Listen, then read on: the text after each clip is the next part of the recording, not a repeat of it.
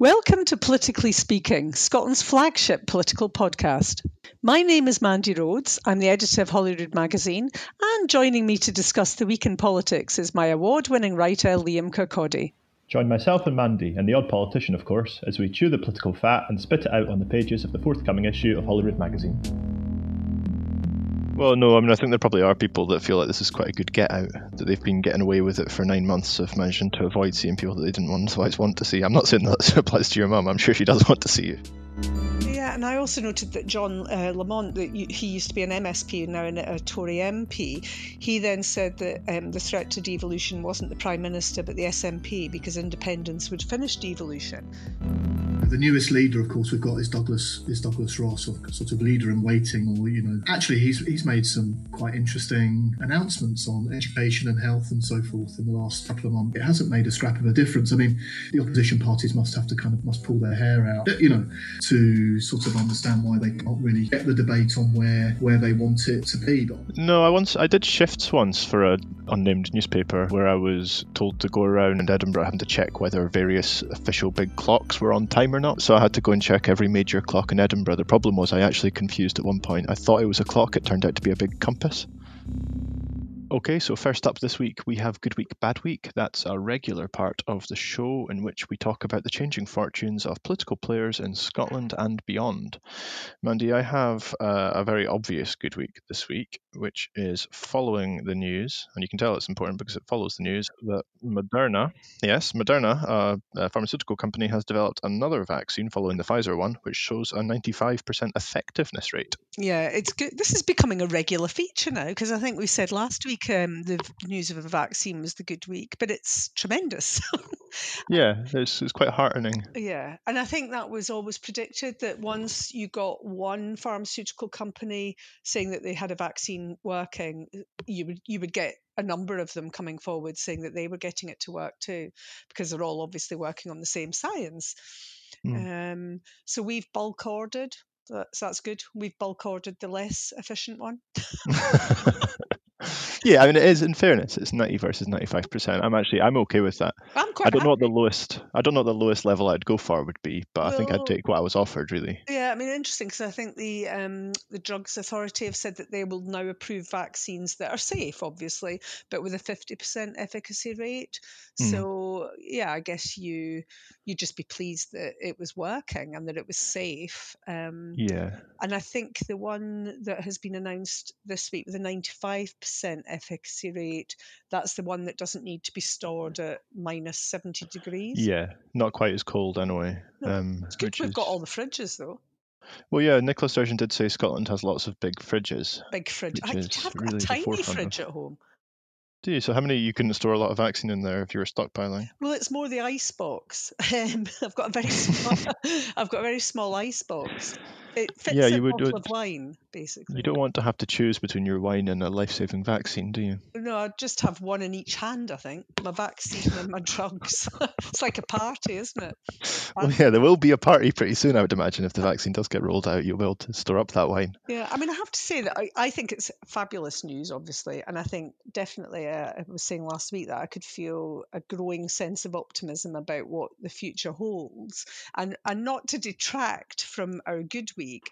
But I do feel that the the the rush to make us all um, able to enjoy Christmas as families and extended families, I just think it's all a bit too premature. I think we need to hold back a bit on that.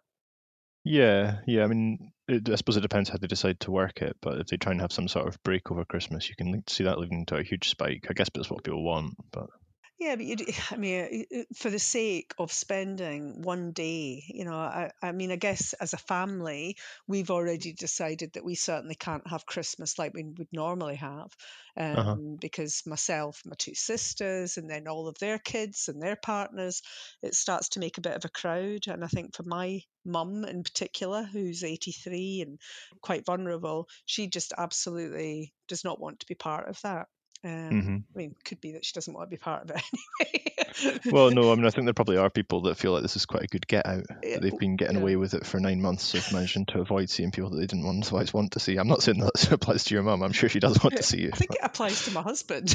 I think he's quite pleased about it. But I think Has he you been self isolating, Mandy? Is that what? that's just his life, isn't it?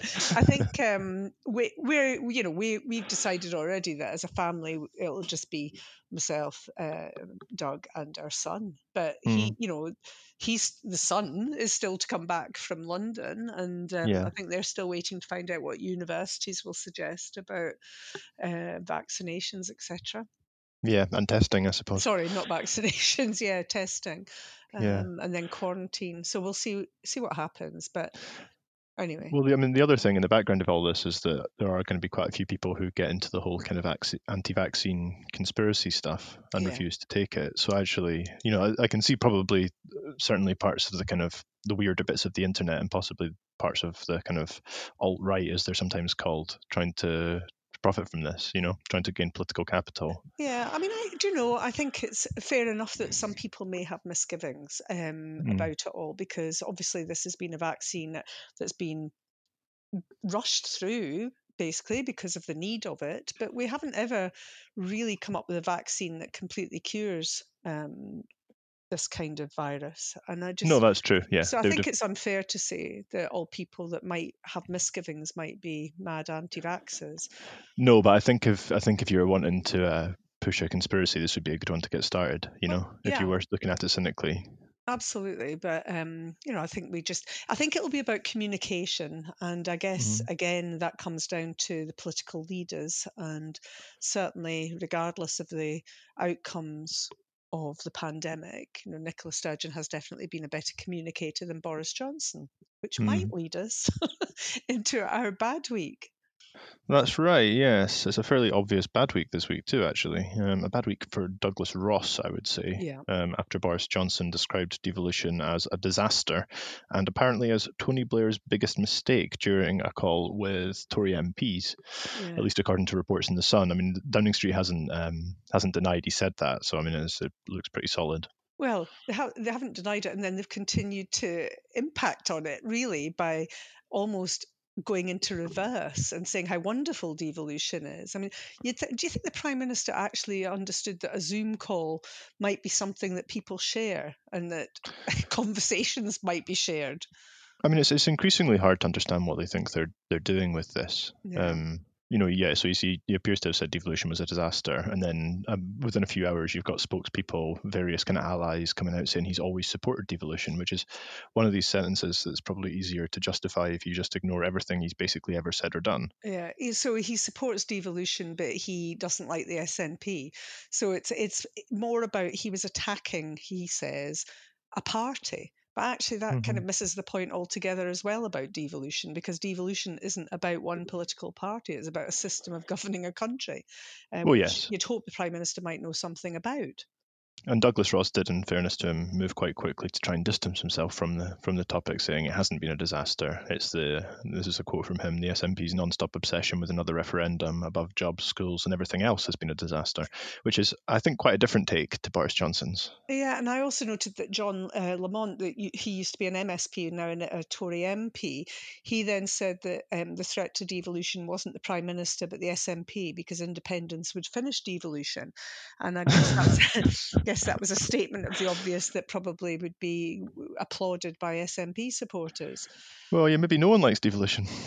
exactly. But it's interesting because I think at the end of the day, Douglas Ross can keep saying the opposite of whatever the prime minister says and obviously he made a stand you know way back around dominic cummings which i think we'll we'll probably talk about him shortly but y- you can't continue to be at odds with the leader of your party. And uh, actually, for this podcast, we've interviewed Mark Diffley from the Diffley Partnership. Um, Mark's the pollmeister, I would say. A Uh, pollmeister? pollmeister. Uh, and we're discussing the state of the parties in the run up to the election, but also talking about an an independence referendum. And he is basically saying that it, there's nothing that Douglas Ross can do to improve the party situation in Scotland when you're tethered to the UK party and you've got Boris as the prime minister. It's an impossible situation for him. Well, it is. There's there is very little he can do. The, Boris Johnson's come out saying this shortly before the Conservative conference as well. do you think he you know? actually knew that there is um, the Scottish conference? I mean, I, I don't know. I, I don't. I'm, I'm honestly not sure. Um, I think that at times the only way you can understand what they're up to is that he's actually trying to end the union, but doesn't want to be seen to be doing it. You know, it's Yeah. like it's like someone planning an insurance fire or something. You know, like he's he's he's going around talking about how much he loves the thing, but then if it burns down, he can have deniability. Yeah, I mean, he's basically writing um, a winning ticket for the SNP probably in May. But, yeah, I mean, I mean, again, he may not be totally on top of that though. You know, does he know if there's going to be one? Um, well, I suppose does anyone? So I've interviewed Mark Diffley um, from the Diffley Partnership. He's basically Scotland's pollmeister, uh, and he, he's talked to me about the state of the parties and basically the fact that Douglas Ross can can do nothing to improve the party situation in Scotland when you're tethered to the UK party where Boris is the leader and he's saying things that makes life very difficult for Douglas Ross in Scotland. Quite an impossible situation. So we'll listen to that now.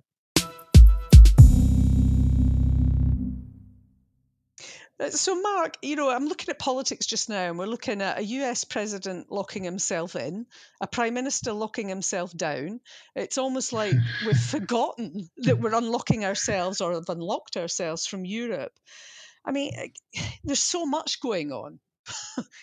Can you remember a quiet time? I can't. I, well, uh, no is the no is the answer. I guess from about 2012, uh, 2012 onwards, I always think the sort of the, the 2011. Sorry, I always think the sort of day after the the SNP landslide in 2011, where it it sort of became, I suppose, quite obvious at that point that we would that we would be sort of walking towards an independence referendum is probably kind of you know the day sort of everything everything changed at least in at least in our in, in our world locally Yeah.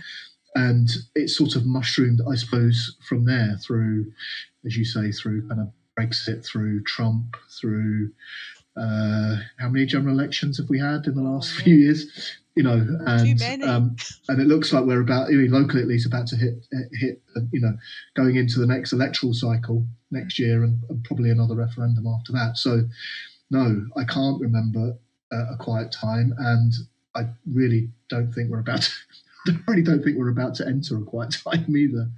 And when you look at 2021, I mean, we can talk about the football at a later stage, Ooh. but I mean, 2021, a Scottish Parliament election with the prospect of a potentially a majority again for the SNP, an independence referendum, the Euros. I mean, are you in Nirvana? Yeah, it's pretty good. It's pretty good for pollsters if you you know um, uh, for people in my for people in my trade, I guess. Yeah, I mean, it 2020 May 2021 seems to be the next uh, uh, the, the the next big sort of uh, staging post for another referendum. I mean, mo- I guess most, if not all, of your listeners will know that um, you know the latest polling shows the SNP kind of streets ahead, really. Yeah. I, I'm, I'm often um, I often think back, however, to uh, 2010, when at this point in the cycle, before 2011, of course, with about six months to go before the election, La- Labour had a pretty substantial lead in the polls, and uh, look how that turned out. Um, so things do change. I mean, the context and the that feels massively different this time around, of course, um, and it's difficult to see um, how the SNP won't win the election fairly handsomely. But I think 2010 is a reminder um, that uh, you know you sort of take your eye off the ball at, at, at your peril, really, and, and the public mood can change. And I do think actually there are there are perhaps two or three things on the horizon that could um, that could yet throw a throw a sort of spanner in the works as far as the SNP is concerned. But you know, sort of taking a step back and looking at the numbers, you would have to say that there would need to be something fairly dramatic happen to stop them winning the election. Um, of course, the the big question is whether they'll get a majority or a majority with the Greens for for, for another for another referendum, which would give them a, a fairly clear mandate, which the uh, UK government would, I think, find increasingly difficult to uh, to resist. I mean, it's interesting, isn't it, when you talk about 2010? I mean, I can remember interviewing Ian Gray, who was the then leader of the Scottish Labour Party. We've had quite a few since. Um, but his, in fact, his, his daughter changed her wedding date, as far as I remember, because the assumption was that he would be the first, be minister, of Scotland, wow. and um, the chain, you know, it would clash with her wedding. So you're right. Wow, I didn't know that. And then he got stuck in the subway shop. Do you remember in uh, oh, Glasgow Central? Should we talk about um, our favourite Ian Gray moments? well, I, I, think that's still my that's still my favourite. Um, yeah, that was a pretty awful. Actually, that was almost a defining moment, wasn't it? He ran away from um, yeah. Sean Clerkin. Sean Clerkin, yeah, that's yeah. right. And we, we, we've all run away from Sean Clerkin. At well, I was about to say that. I tend to put the phone down more on him. Yeah, yeah, I've, I've certainly run away from him a couple of times. Um, but um, but yeah, I mean, though, when you look back to that, Mark, because although we all joke about wanting to run away from people like Sean Clerkin, Alex Salmond was then the leader of, of, the SNP. Annabel Goldie was the leader of the Tories. Yeah. They actually engaged with him, and I think that was the issue. When you saw that image of Ian Gray running away from him yeah. and hiding in a sandwich shop, it was such a bad look. It really was. I mean, I think, as you said, that kind of crystallised a lot of what I think went wrong with Labour's campaign. I, I think we sort of sometimes overlook, and okay, and of course it is God, it's ten years ago now. But um, God, uh, of course, Gordon Gordon wasn't the prime minister anymore. He wasn't the leader anymore, and I think actually his he was a pretty popular figure, Gordon Brown, back then in Scotland, and certainly, of course, in the 2010 general election, he had. Uh, although they lost the they lost the election, they'd done pretty well in Scotland. People forget that, I think, um, and I think largely because of him. Um, and so the fact that he'd gone by then, you know, the financial crisis was in kind of full flow at that point, and then Scottish Labour running a, as we've alluded to, a, a fairly poor campaign um, was really what was really what sort of tripped them up from what looked like a, fairly unassailable uh, position six months out. So. not sure the same will happen again to the SNP, and their lead is certainly much stronger now, you know, sort of 20 or 30 points ahead in some of the polls. So they something really catastrophic would have to happen uh, this time, which I'm not sure will. Well, we can come back to picking over perhaps what could be catastrophic. But I think, mm. you know, the other I think probably when you say it was 10 years ago to that mm-hmm. uh, 2010, uh, 2011 election, but 2010 campaign, just seems extraordinary because we've gone through so much. And mm. I, I would probably say, still at that election, Labour were still of the view that the 2007 um, win for the SNP and then allow, you know, forming a minority government was still something that was just a mistake. Yeah, you know, I, I, think Labour was yeah. still of that view. oh, I think that's. Uh, I mean, I think that's absolutely right. Um, they were also of the view a bit later that were they on the right side of the uh, independence referendum debate and the right side of the result, then that would be what kind of rehabilitated them. And, and of course, that's been that's been false as well, despite being on the right side. Yeah. Um, so I think, yeah, there are several points in the last uh, 10, 15 years where um, yeah, the judgment of that party has been has been a bit awry, I have to say.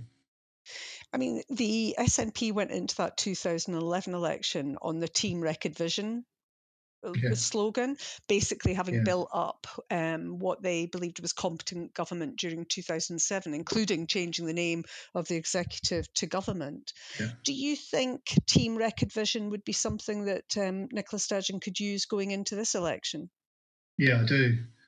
Um, I, I, absolutely think that, and, and I, I, I, think although obviously attitudes to the of constitutional settlement have changed and have changed quite a lot recently, I, I, still think that kind of you know we're the party that acts for Scotland, we're the party that will stand up to Westminster or whatever still chimes kind of quite well. Um, probably as well now as it, as it ever has done, given the given the complexion of the government down south and you know people's attitudes to it during COVID, if not as much as anything else. So I absolutely think that. Yeah, I think that that will be a very strong card for her to play next year.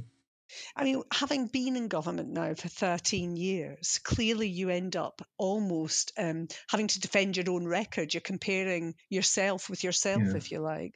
Um, I mean, clearly the, the only way the opposition parties can do anything is to start attacking Nicola Sturgeon on her record in government around education, on health, etc. Do you think that's almost overridden by her apparent competence during the pandemic? Yeah, and I, I you know, I think um, you know the newest leader, of course, we've got is Douglas is Douglas Ross, or sort of leader in waiting, or you know, whatever. Um, and actually, he's he's made some quite interesting announcements on education and health and so forth in the last couple of months. You know, there's a bit of a flurry of of policy announcements and activity, um, particularly in education, but it, it, it hasn't made a it, it, hasn't made a scrap of a difference. I mean, uh, you know, the opposition parties must have to kind of must pull their hair out, you know, hmm. um, to sort of understand why they can't really get the, get, get the debate on where um, where they want it to be. But on the other hand, as you say, her ratings or the first minister's ratings during COVID have been off the scale, really, um, and so she feels from that point of view, fairly fairly untouchable at the minute. I would say. Well, I mean, at the end of the day, people will say that that's been about her ability to be empathetic and mm. communication, mm. and is and is marked by its contrast with Boris Johnson. Mm. Do you mm. think it'll matter at the end of the day as we come out of this and we still see that the number of deaths have been so high um, or do you think pe- that people will forgive the fact that you were dealing with something so new and that not, nobody really knew what to do? Uh, I mean, it's a very good question, and I guess the answer to that might depend on where we're at come uh, come May next year. I mean, the way I sort of look at it at the moment, and today being a sort of classic example, you've got this a bit of really good news where it seems like another vaccine has passed a, a fairly high threshold of of efficacy, um, uh, alongside some really bad news, and that it looks like tomorrow a large swathe of the country is going to go into the severest form of, of, of lockdown. And, you know, I think people would be kind of forgiven for being quite confused actually at the moment as to where we're as to where we are at with with this with, with this pandemic um, because you know going into going into tier four, level yeah. level five, tier four, is is you know is really severe. It's not um, it's not far off where we were back in the where we were back in the spring. So you know, she as much as, as, as anyone else has said, look, there needs to be a there needs to be an inquiry. There needs to be a you know some transparency once we get to once we get to a point where we can do it. Um, I, I, think she's built up, for what it's worth, I think she's probably built up enough political capital to to to withstand that. And it's not as if our neighbours down south are going to have a particularly brilliant record to to shout from the rooftops. So I, I suppose my judgment at this point will be that um, I don't think it will have a I don't think it will have a huge uh, it will have a huge impact. I think a lot of that will be priced in I mean, it's interesting, Mark, when you, you say that, you know, the comparison with um, the UK government, I suppose, because their record won't be any better. But the problem for the, the Scottish Conservatives is that they will always um, be judged against the UK government's performance. Yeah. No matter how much they protest against that. Yeah, they will, and again, that must be that must be quite infuriating again, for what it's worth, I think um, Douglas Ross is trying very hard um, to uh, to try and sort of uh, unlock that you know what you what you I think correct, correctly identify as um, in voters' minds that relationship being you know one one party judged by the other and, and really trying to um, carve out a sort of distinct identity. It's really really difficult, really really difficult for him to do. Um, and I think it sounds quite clunky when he does it. I think it, it, and also I think some people will think, well, but you are in the same party. I mean, I think sometimes it sounds a bit disloyal if you know what I mean? Yeah, It, it, and it, it's a sort. of, I don't know.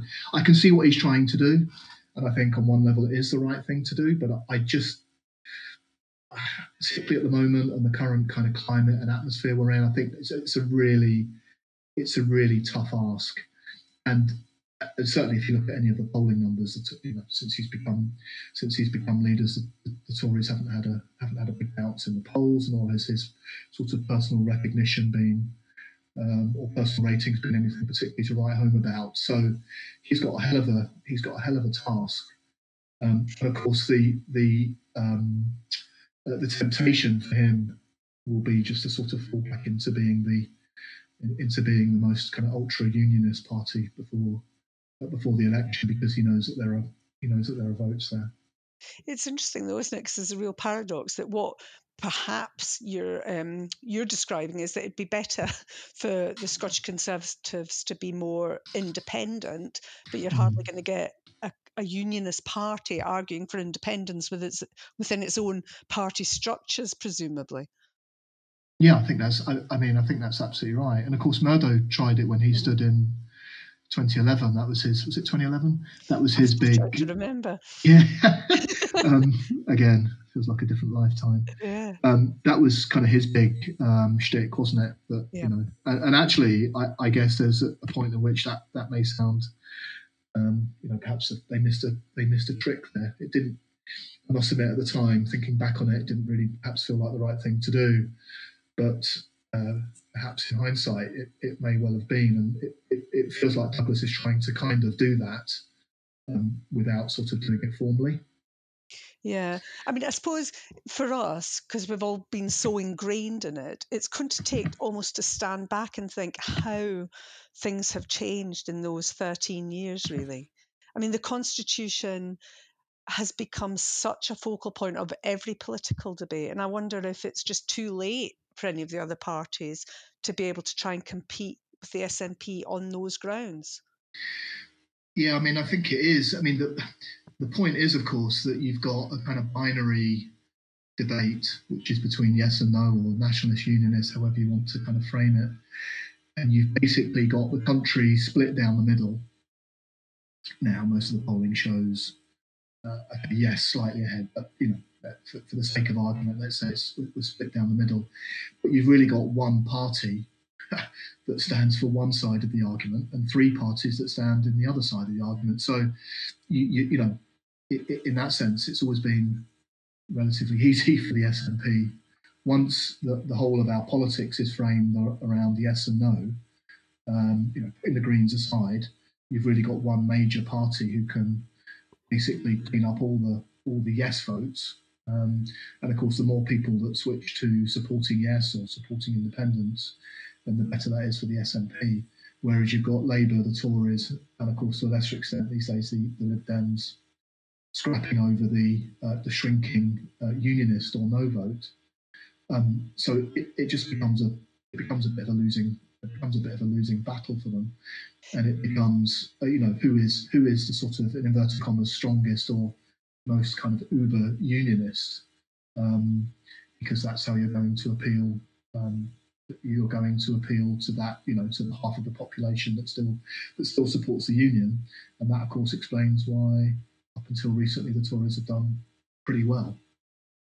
It's interesting though that that idea of the, the kind of uber unionist, if you like, because you're having to ride two horses at the same time. You're Mhm. having to be that uber unionist, but also be the most Scottish, the party that you think might represent Scotland. And you tweeted something the other day uh, with the football result, and you said, you know, I've lived in Scotland for 20 years and I've never felt more Scottish. Mm. And it's capturing that essence of what does that mean?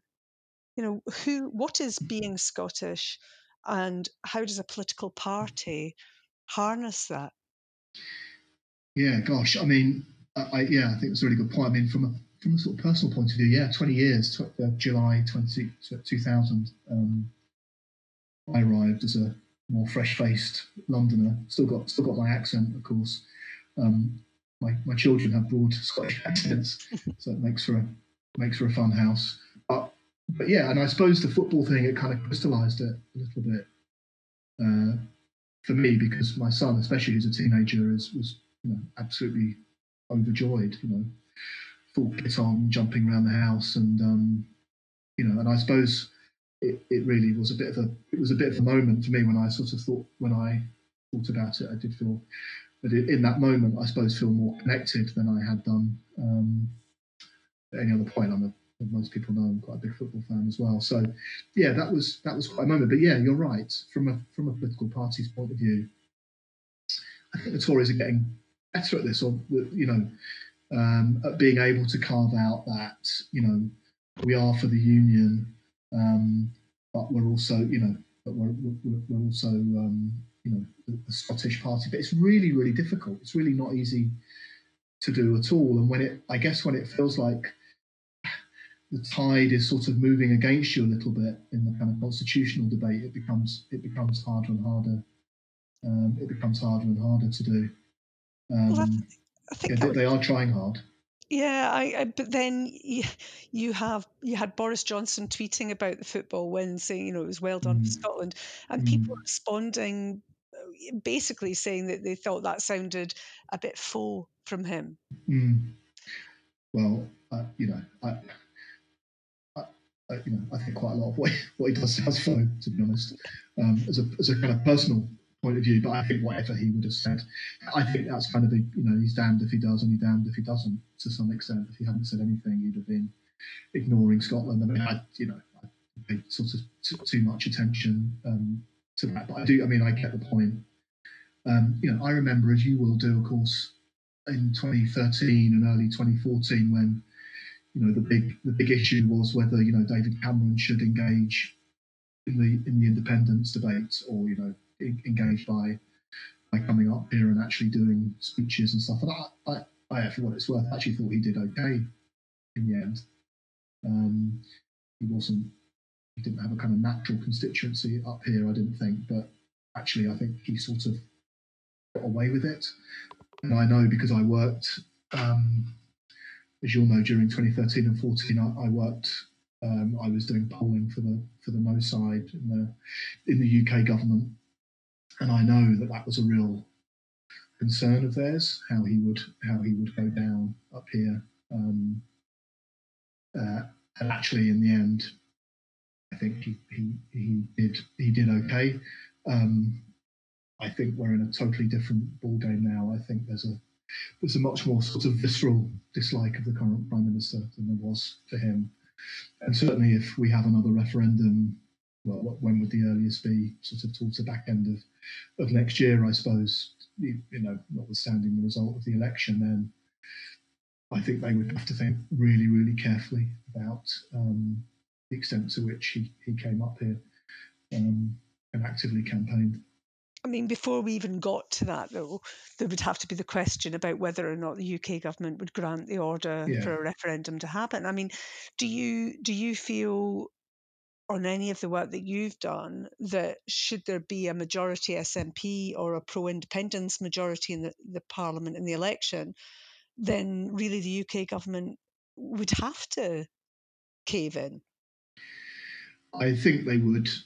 Uh, I, I think the the sort of political weight would push down on them eventually. I mean, I think there's a there's an issue going on over timing.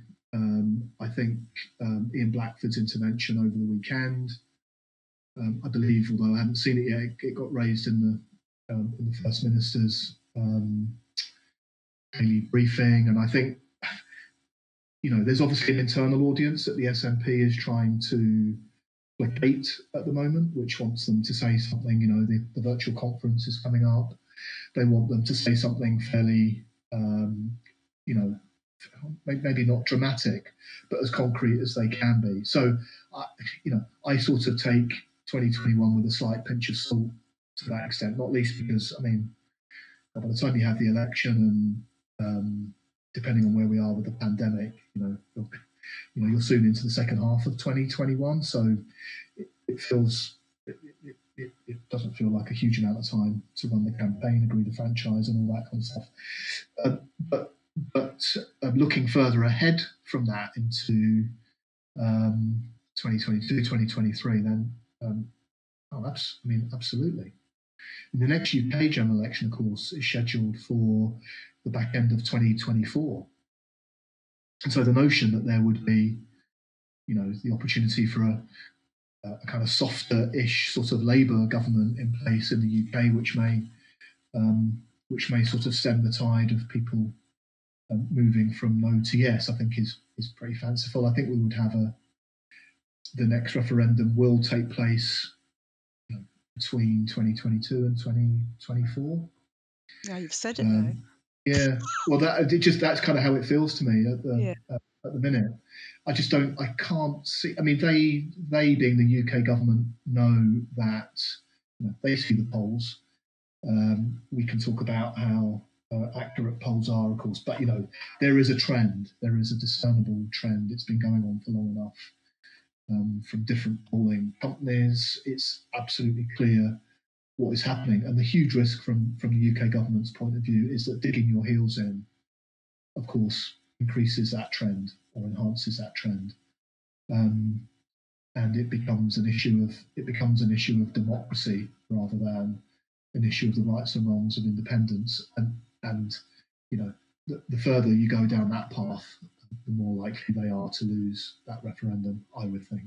So I think there would be um, there would be an unbelievable amount of pressure for them uh, to do it, which doesn't mean they would do it straight away, of course, uh, next year. But I think the smart people down there would realise that you can't just carry on saying no forever and, and, hoping that the issue would, would go away. I just don't think that's a tenable, um, tenable strategy. Mark, do you think the whole argument about what defines a generation does that cut through? Do you think with anybody, or is that just kind of political geekery or you know just it, it's political campaigns and that's what ha- people say. Well it was i mean it was i mean first of all it was it was said. So you know it, it's not kind of fake news or made up or anything. It was said but i don't think it has a great deal of cut through with voters. It just doesn't. I mean if you look at um, if you look at the most recent polling um, there's about two thirds two to one majority in favour of another referendum taking place should the SNP win uh, a majority next year. You know, I guess of the third that don't agree with that proposition, then some of them will be on the grounds that it, you know it would be breaking a promise that the yes side made in 2014. But but mainly that will be because they don't want you know that third of people don't want another referendum, um, and they they're, they're likely to be um, more, more likely to be unionist uh, voters or no voters. So, no, I don't think that proposition has a particular cut through. Politically, of course, it does. It's very, it, for, for, for nationalist politicians, it's very awkward, I think, when it's mentioned. It becomes, uh, it's, it, it's a decent stick to, to, be hit with or to hit someone with, but it doesn't. I don't think it really makes a great deal of difference to voters now. Do, do you think it really mattered? I mean, I, you know, I'm just thinking of, you know, people use that terminology all the time, you know, like mm. buy the, this pair of socks because it's a, a once in a, a lifetime opportunity to buy these socks. I mean, eh, do you think any mm. politician or any campaign will have learned anything from that, thinking, oh, we mustn't say these kind of things? I mean, surely it's just part of the hyperbole.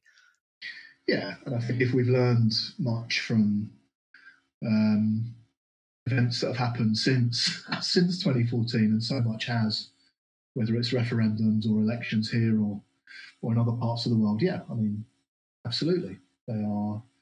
Um, they're very strongly argued. They are, you know, are we, are we are we getting 350 million more a week for the NHS now? I don't know. You know, so of course referendums come with um, come with uh, promises and come with um, slogans and so forth. Um, and I don't think now that voters really would pay. I, I don't think that's a winning strategy. Put it that way. If there is another referendum, I don't think you're going to get on many votes by saying, "Look, this side um, this side broke a promise about when the next referendum would be held." Um, so, no. What do you think would make a difference now in terms of an independence referendum. When you think of the thing, the arguments that we've all gone through, so there were obviously there's things like uh, what does once in a generation mean, but also Mm. things like the currency, um, Mm. the argument that we would still be in Europe if we voted no. I mean, I- you, you are left wondering what either side could throw at each other. Oh, absolutely. Well, I still, I, think there is still quite a lot. I mean, what I think is really interesting at the moment, of course, we're having this debate and we're seeing a slew of, of polls and surveys, and we're having it in a in a vacuum. I think in some ways, um, because we're not because we're not campaigning. uh, You know, if I were on the unionist side of this argument and I was maybe doing what I did in 2013, 14, I, I think the best sort of hope will be that, and this is borne out by some of the polling, um, that you know once we get into a campaign, um, issues of EU membership, the border between England and Scotland, and currency and broader kind of economic issues are still ones in which there is maybe not the certainty some voters. I mean, at this stage, we're not in a campaign. Obviously, no one's set out their prospectus formally yet, but um, are still those I think where um, the unionist side of the argument has some trump cards uh, to play and some key uh, and some key arguments. I mean, I think unfortunately for them, they fall under the the kind of sort of negative, not quite project fear, but you know they'll be quite negative. Or you don't want a border, or you don't want to go back in the, or that you know that's very dangerous, and that'll be very dangerous. And what about the currency? So there'll be there'll be kind of quite negative arguments, I think, but they will still be quite powerful. And I think some of that is borne out in uh, in the polling. What I think is really difficult um, for unionists and increasingly difficult is to make a positive case um, for the union. Um, and I think that's where they're struggling. I think there's no shortage of, oh, you know, the border that's that's that's going to be difficult, or currency that's going to be difficult. But making the positive case, I think that's going to be um, that's going to be much more tricky for them to do, bearing in mind what the polling is telling us at the moment. I mean, the other thing I think to bear in mind is that we're sitting here and we're amid a pandemic. It's Mm. almost as if we've forgotten about Brexit, and the transition period ends Mm. at the end of January. So we'll start to see the repercussions of that as well. Yeah, and uh, you know, again, if I was on the union side of this argument, I would be quite worried about that. I, I mean, I think so fundamentally, what the polling has showed, uh, what it's shown rather in, in the in the last year, is that um, Brexit has been the key driver to move from, from for moving people between no and yes.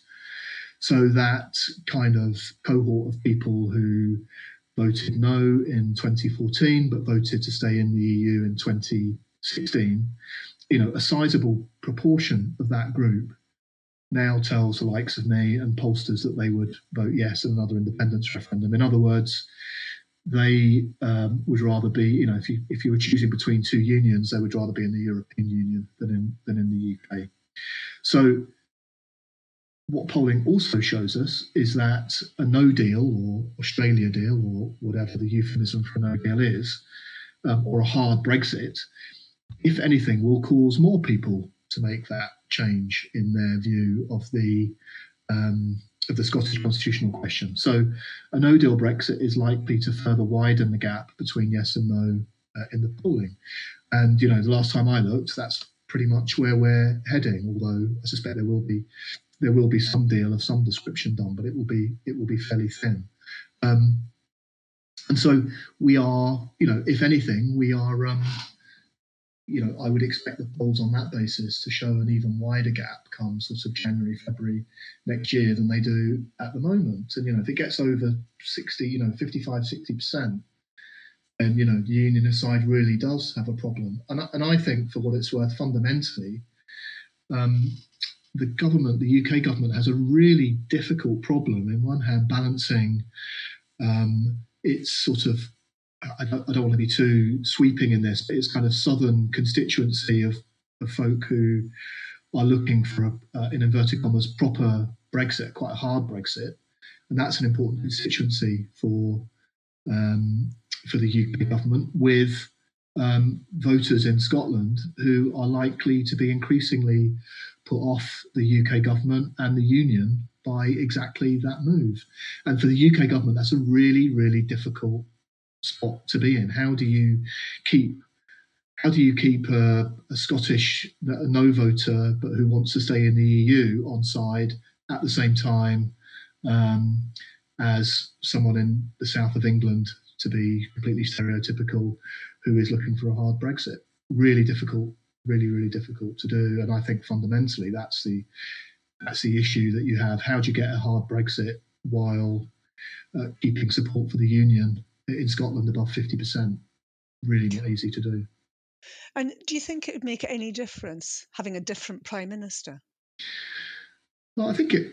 I mean, I think it might. I mean, our sort of go-to evidence for that would be, you know, um, what's been done in a lot of the polling, which is, you know, comparing how voters here um, perceive the prime minister to have handled the, the pandemic compared to the first minister. And as we we sort of touched on earlier on, it's it's night and day.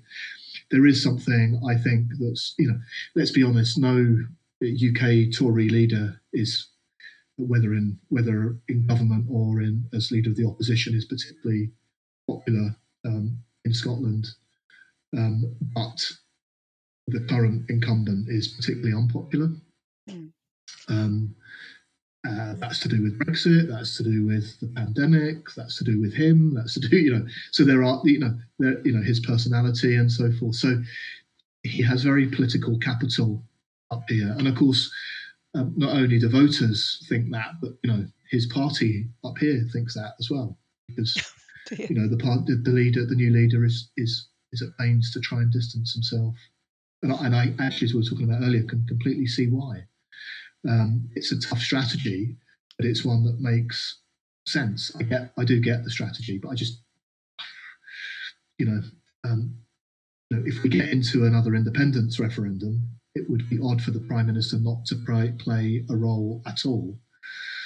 Um, and you know, he has some campaigning, um, uh, quite a lot of campaigning experience, whether in London or with the Brexit referendum and so forth. And you know, he is a pretty decent campaigner, has to be said. The extent to which that washes up here, I just think stand. I, I, I don't know. I, I, I can't see it. I mean, we are led to believe that, of course, the next leader could either be Rishi Sunak or Michael Gove. Do you think having mm. a hmm. Scot in the place might make a difference? Well, I think um, uh, uh, I think Michael Gove is. Um, I mean, I I always sort of go to numbers at this point, and I d- I don't recall many numbers on him. I mean, I, I think he has more skin in the game, obviously, being from Scotland. Um, I think he's probably a bit more nuanced in how he would make the arguments. He's clearly been at the forefront of um, trying to beef up the UK government's presence in Scotland. You know, the new building in Edinburgh and this, that, and the other that they're um, that they're doing in order to to show the, or at least visually show the the, the UK government's presence north of the border. So yeah, I think it would he would be a step up. I mean, he would still face some pretty serious um, a pretty serious deficit, I think, in voters' minds. But I think you know if you're if you were choosing a prime minister from the group who may be vying to replace the current one from the same party and from the same cabinet or whatever, then he would probably be your be your best choice at the minute. I would say. And I suppose finally, Mark, I mean, you know, we've come through, the, well, we still feel like we're in the US elections, but mm. I mean, pollsters got that very wrong. And I mean, mm. I've had these discussions before about polling and, and um, predictions, but this far out, give me a prediction for the election in May. Well, the polling in the, the polling in the US probably isn't as bad as he says. Not exactly you know, damned with faint praise it, it, it's not brilliant, but I don't think it is as bad as was first suspected. I, I was a little bit um, shrugging my shoulders in a bit of a huff with the sort of hot takes on midnight of the of the election that you know it's a complete polling disaster. I think we always knew in some areas of the US that they would count the votes sort of sequentially, and that that would have a, a sort of material impact on who looked ahead at one point and who would end up at the end. And I think, as far as the national vote is concerned, I mean, they are still counting, of course. And um, Biden now has, I think, about a four and a half point lead nationally. Um, I think it will end up at about five points. But um, so it will be, you know, it will still be short of what um, the kind of polling average, which was about eight points. So it won't be fantastic, but it won't be the absolute disaster. I don't think that people um, that people have characterised it as, or some people have characterised it as. Nonetheless, um, coming to next May, I mean, it won't surprise anyone to hear that I think the SNP will will win the election and win it big. Um, we touched on a few things I think that may temper the extent of that victory. I mean, COVID being um, the most obvious and what happens with the pandemic between now and by the time we go to the polls. You know, the SNP has some internal issues going on at the minute, which I don't think are particularly seeped into the public consciousness yet, but may do between now and then. And there are events around some of those issues that may have that, that may have an impact. But given that we're not crystal ball gazers, but, um, but given that where we are now, I see nothing other than a, a fairly handsome um, SNP victory. And certainly the size of the poll lead at the moment would suggest that they will get a majority. I mean, they got a majority in 2011 with about 47% of the constituency vote. There are polls at the moment with them on about 58%, mid mid 50s to high 50s. And, and so, um, while that may be, you may have to temper that a little bit. I mean, anything approaching that would suggest to me that they'd be on course to to get an overall uh, to get an overall majority um, next May, and then I guess we go headlong or at some point into another into another referendum after that. And do you think Labour could overtake um, the Tories as being the, the opposition party? Yeah, the gap has narrowed in um, in recent polls. I still think the Tories have a bit of an, an inherent advantage um, in uh, in leadership and in um, the fact that they'll, I suspect, you know, go fairly heavy on the union. And, and you know, let's not forget, still we've got about 45% in the current polls who still um, are still pro-union. Um, so there is still a big constituency of pro-union um, voters to go for, and I think the, the Tories will still position themselves um, as you know the go-to, you know, anti-second referendum. Um, you know, we're the only party that you can trust with the with the future of the union. Um, and so on that basis, I think, uh, you know, if I was to put money on it now, I still think the Tories would would come second. Yeah. And just, uh, I guess, just as a final word, really, we'll also have the football next June. Mm-hmm. What do you think a win by Scotland would mean for an independence referendum? I remember um, I was asked this last week by a newspaper. You know, will um, uh, comment on whether um, whether I think uh, qualifying for the Euros would um, would boost support for independence, and, and, the sort of short answer to that was no. Um, I think winning it might be a might be a slightly different kettle of fish, um, but no, I don't really think um, the football will play a, um, a huge part, just like the Commonwealth Games didn't in 2014 or the anniversary of Bannockburn and those other events that we were told would um, that may um, may may make a difference to the polling. It, uh, there's, there's, very scant evidence to suggest that they, they did, um, and so no, I don't think I don't think the football. Um, unfortunately, if you're hoping that the football would um, um, would play a factor, my reading is I don't think it. I don't think it will. So that's when you you sound ever so more Scottish. Did I? I would be. Yeah, well, there you go. but we'll see. I mean, if they won it, my God, um, let's hope we're, let's hope we can go out at that point. Because if they win it, there will be uh, a party that goes on for quite some time. I would think. Hopefully, we'll um, all have a vaccine by then. Yeah, well, yeah, my arm is ready and waiting for the for the injection. Give us the drug. More importantly, let's hope we can have the garden party at the beginning of next year as well. Definitely, we definitely need a party, don't we? Yeah, we absolutely do.